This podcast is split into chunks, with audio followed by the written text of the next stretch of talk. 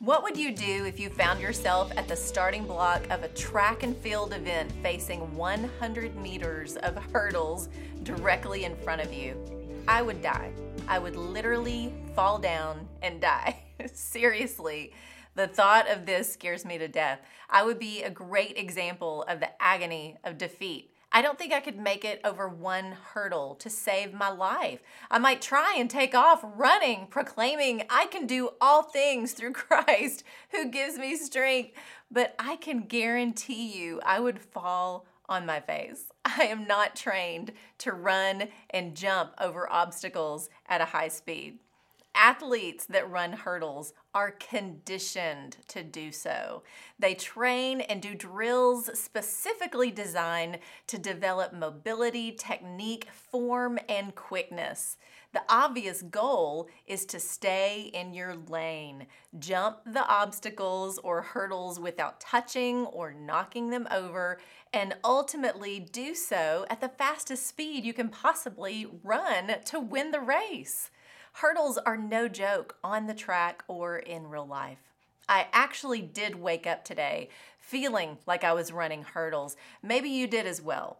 I don't know what yours will look like, but here are a few of mine. To begin with, my one year old beagle puppy barfed up some unidentifiable object in the middle of the night.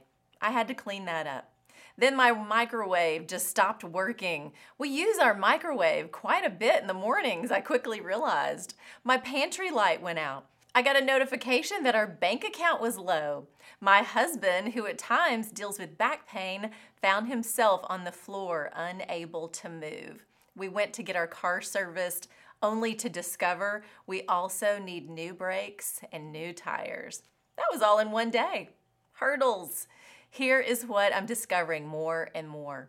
How we face hurdles in our life is not unlike an athlete out on the track. How we negotiate or react to an obstacle or challenge coming at us in our lane of life is a direct result of how we have trained for it and even conditioned ourselves to meet it. We need daily spiritual training to run this race of life we find ourselves in.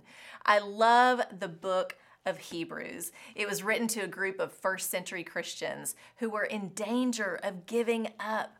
Obstacles and hurdles were coming at them fast when it came to their faith and following Christ. In chapter 12, we read about this race of faith we all run, and that it takes endurance, training, and discipline to cross the finish line. Hebrews 12 11. No discipline seems pleasant at the time, but painful. Later on, however, it produces a harvest of righteousness and peace for those who have been trained by it.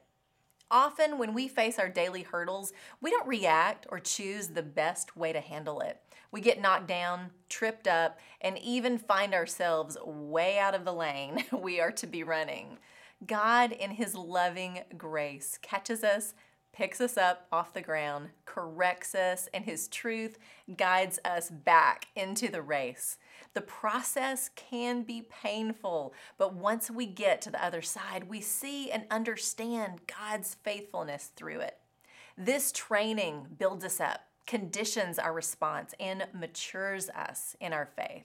It's that kind of discipline that leads to peace as we run this race of life, even when we see the biggest of hurdles coming our way.